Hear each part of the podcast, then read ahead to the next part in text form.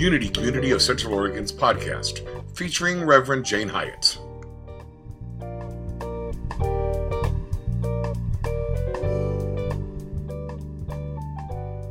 It's just like all these possibilities are opening up.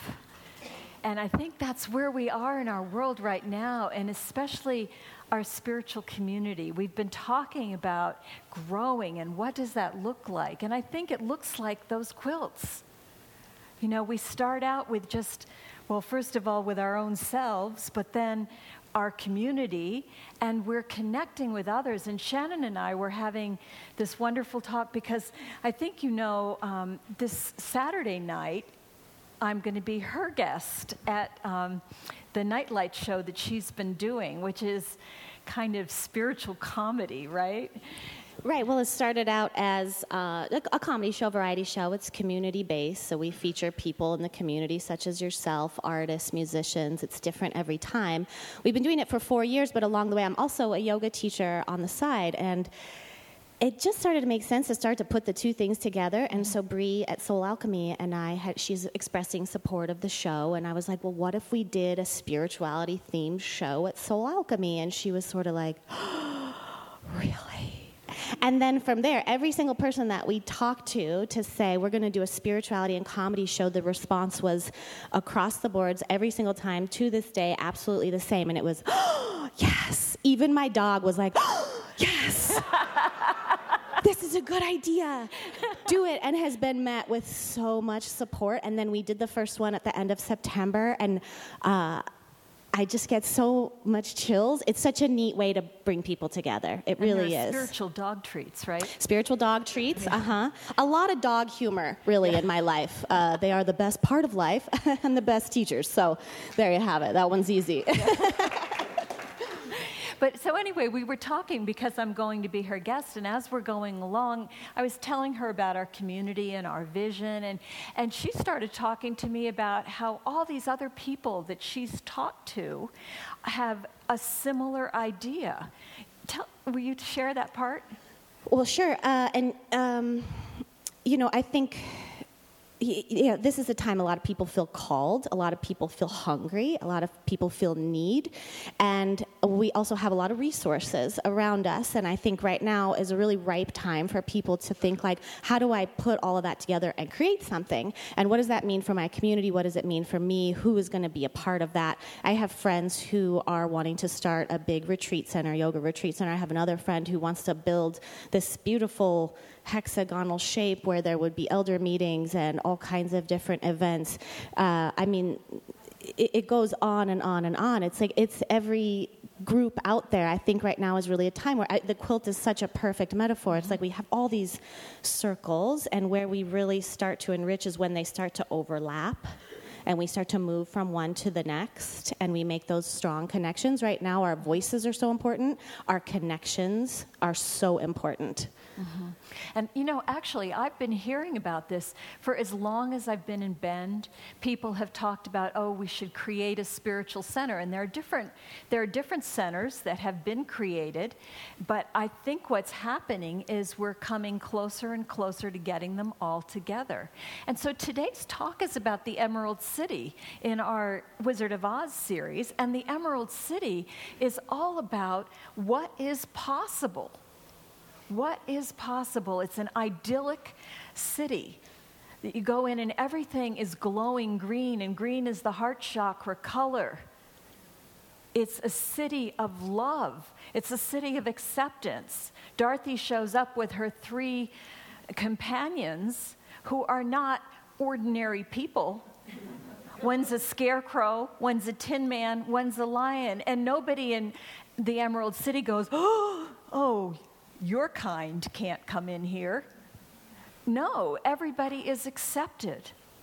It's a city of wisdom. The wizard who represents, even though we know he's a sham, but he represents wisdom, he resides there. So we are creating something that is our version of the Emerald City here in Central Oregon. And I think that one of the keys to it in the Emerald City, if you remember the movie, there's a lot of humor and laughter. And so when I was I think you know I've been using the book by Jean Houston, The Wizard of Us, for like my basis that I'm going on, and then I pull in whatever else I pull in. But but when I was reading that chapter, because we were talking, and I said, "Oh, I, I, I, want you to do the talk with me. Will you do that?" She says, "Yeah, sure." and I said, "I'm sure I can, I can find a way to tie this in," but I I hadn't really done the work yet of of reading what it was about. And I go back, and it's, it's all about creating this possibility of a, a perfect place like this. And it's all about humor. And here she is, Comedy Central of Central Oregon. Thanks. Yeah. And, and I think that that's, that's just a perfect example of how this all works when we are open to our intuition, which I think is the theme for. Yeah, we will definitely be Saturday. discussing intuition. Mm-hmm. When, when you pay attention to your intuition, things just come and we create something like this, whether it is a spiritual community or it's whatever it is in our particular lives that we're working on or playing on. I, think you bring up such a really interesting point about the wizard being the sham. This is our tendency to elevate the thing. Mm. This person has the answer. Surely you must be separate from the rest of us. It doesn't serve us. No, it does not. It doesn't. Our collaboration serves us. Mm-hmm. Learning to work together serves us. And those skill sets and putting everything we have towards getting better at that and next leveling that serves us. And if you think about Dorothy and her three friends, they didn't find what they were looking for because of the wizard. They found it because they collaborated with each other and they cared about each other and they, they stood up for each other. And in that process, they found what they needed their, their inner resources, their courage, their, their intuition, their heart. That's, and that's what ended up getting her home. Well, and then didn't they also discover that the Emerald City is now? We're already doing it. Here it is. It's not something that's going to happen after we've passed on or a hundred years from now when we've become perfect at sitting perfectly still and looking the part. No, it's mm. right now. It's achievable right now. And what does that mean? Right. It means we use the tools we have in front of us. We stay connected. We touch the people near us and we have the best life I can think of. I, I don't know how you all are feeling. Does anybody else have chills while we're here, while we're here talking together? That's real. That's the Emerald City. Yeah. It's now. I think, you know, also, have you, you heard from the Bible days about the New Jerusalem? And the New Jerusalem will come from the sky. And, and so that has traditionally been interpreted as heaven. Heaven is going to show up, and only the select ones, you know, all right, sorry, you guys, you know, whatever, whatever the that has been the interpretation of it, but it's a mystical passage. It comes from the prophet Elijah and then it comes back in Revelations. And it's, it's about a state of being. Heaven, the word heaven means expansiveness in the Aramaic from which it comes. So, what we're talking about is a state of expansiveness. And we have grown up in a linear society that is like all of those different circles there, all of them have been separate. So we've got the Lutherans are over here, and the Methodists are over here, and the and yoga the teachers are way over here. Oh yeah, yeah you're way out. Weirdos on the other side of the earth. the weird clothes. I don't know. Yeah we, we're all separate and, and we're trying to buoy up our own selves. And, and, we ha- and we have a competitive model that says, well, if you give to us, then you won't be giving to them. Or if you give to them, you won't be giving to us. And instead of a cooperative model where the more we work together, the more beauty we create.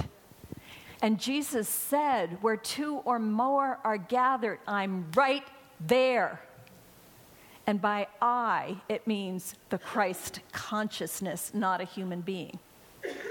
That consciousness is created and experienced when we join together, whether it's in prayer or in taking our communities and mashing them together and seeing what we can make it's really exciting, I think. Mm-hmm, mm-hmm. It's all too easy to stay separate. It's all too easy to let these old ideas put a limitation on us. I think we, we spoke about this just briefly at the, last, the end of our talk It's too easy to focus on the dollar amount. If I could just get this dollar amount, I will have this building and then I will have the Emerald City. And that is not how it works.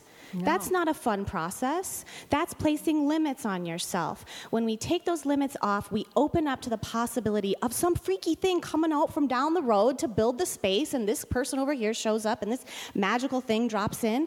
We have to stay open. We have to help each other stay mm-hmm. open and take those limits out of the picture. You know, we had that very experience um, years back. I was part of the spiritual awareness community, and Jim was one of the people that was on the board, and they were doing a mastermind group. Every week they got together for breakfast and they would do masterminding. And we, at the time, were meeting at what is now the Bend Community Center on Fifth Street, and they just kept masterminding for their perfect place. And the next thing that happened is a guy that knew one of the people on the board comes into town, buys the old stone church, and says, Here. Just like that. Which one of you is ready to do that? So to me, that was just like, What? How does that happen? But it can happen mm-hmm. if we hold open the possibility and if we are keeping ourselves open to what it is that we're here to do, which is love and awaken spiritual consciousness. And we keep collaborating with the different groups in town that are doing cool stuff. So we have, well, Thursday night we have our remembrance service, which I hope you'll come to because it's so amazing. But if you don't want to come to that, Erica, that was here last week, is doing something. I put it in the newsletter, and she's going to be doing that the following Thursday. So it would be wonderful to go and support that and see what that's like. It would be wonderful for you to come on Saturday and and see what the nightlight show is about. To go take a yoga class if you feel like you can stretch, or or do something else. It's so you alchemy. You got to start that, somewhere on that one, Jane. Don't yeah. don't don't worry. You don't have to be good at it ahead of time. Okay, that's a myth. That's a myth. All right, good to know. so, I, I guess that's the message that that I really want to leave all of you with we are doing something important here as a community. And the more we connect with one another, not just the people in this room, but people beyond this room, the greater and greater is what we are going to make. And, and laughter is a big part of it. And I just. so I want you to think about. I want you to think about babies. Okay, you've all known babies at one point, right? Either they've been your babies or somebody else's babies. And you know how you do this? Oh, coochie coochie coo. or you do whatever it is, and the baby starts to laugh. I want you to close your eyes and think about that baby laughing. And do your very best not to laugh back. Just, just keep that straight poker face on. Just keep thinking of that baby, see that little giggle, the giggle, and, and just the, or maybe you see that video on YouTube of the baby laughing as they tear the paper. the more they tear the paper, the more the baby laughs, and, and they just can't stop laughing. And you just see that laughter over and over again, and you feel it in your whole body.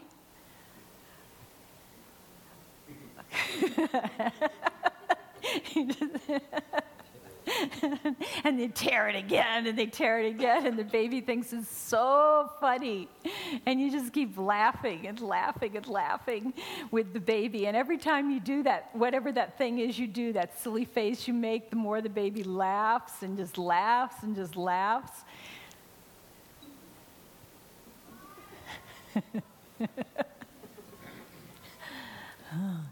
Now Stop with the poker face and try laughing.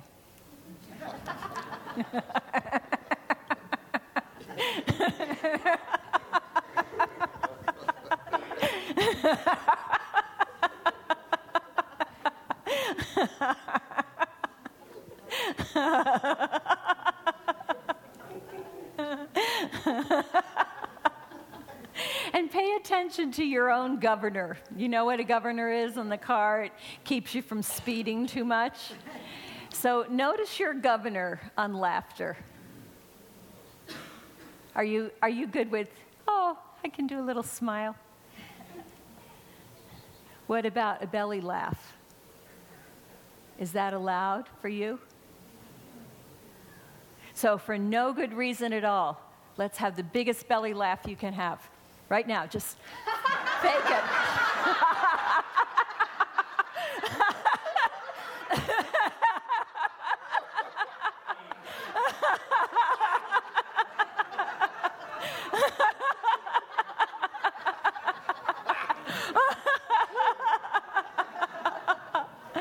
oh, put your hand on your heart. What do you notice? Still working. It's My still cheeks working. hurt. My cheeks hurt. Your cheeks hurt. Hmm. Kevin was talking about science early, earlier. Well, another part of science is that they've done studies and they found that people laugh less and less and less the older they get. That baby who's thrilled with you tearing up the piece of paper is not so amused by the time they get to elementary school and think you're just being stupid. And by the time you're an adult, you're just focused on the mess that's being made. We, we have to actively look for ways to lighten up. Watch The Simpsons. What? Watch The Simpsons. Watch The Simpsons, yeah. You know, really getting funny movies and watching them, or coming to the Nightlight Show, or, or doing whatever it is that you do that, that allows you, or just laughing for no reason. Well, speaking of science, there's a physiological healing response that happens after you laugh. So you're welcome, everybody. You're healed. Good work, Jane. You did it. Yes. That's real. Yeah, it lowers science. it lowers blood pressure. It does. There's all kinds of great benefits to you physically. Mm-hmm. You're absolutely right about that. And and the other thing is, just like the placebo that Kevin was talking about, your body doesn't know the difference between fake laugh mm. and real laugh. Isn't that amazing? So your body doesn't need a great joke in order to laugh. Your body can just laugh for no reason. That's great news for me, Jane. I don't care if it's fake. I love the sound of it. I'm hooked on it. oh, so we are going to create the New Jerusalem. We're going to do it here in. Yes, we are creating it now because it's not a building. It's a state of expansiveness that welcomes all. And we are creating it. We're doing it now. And so it is. Sing it.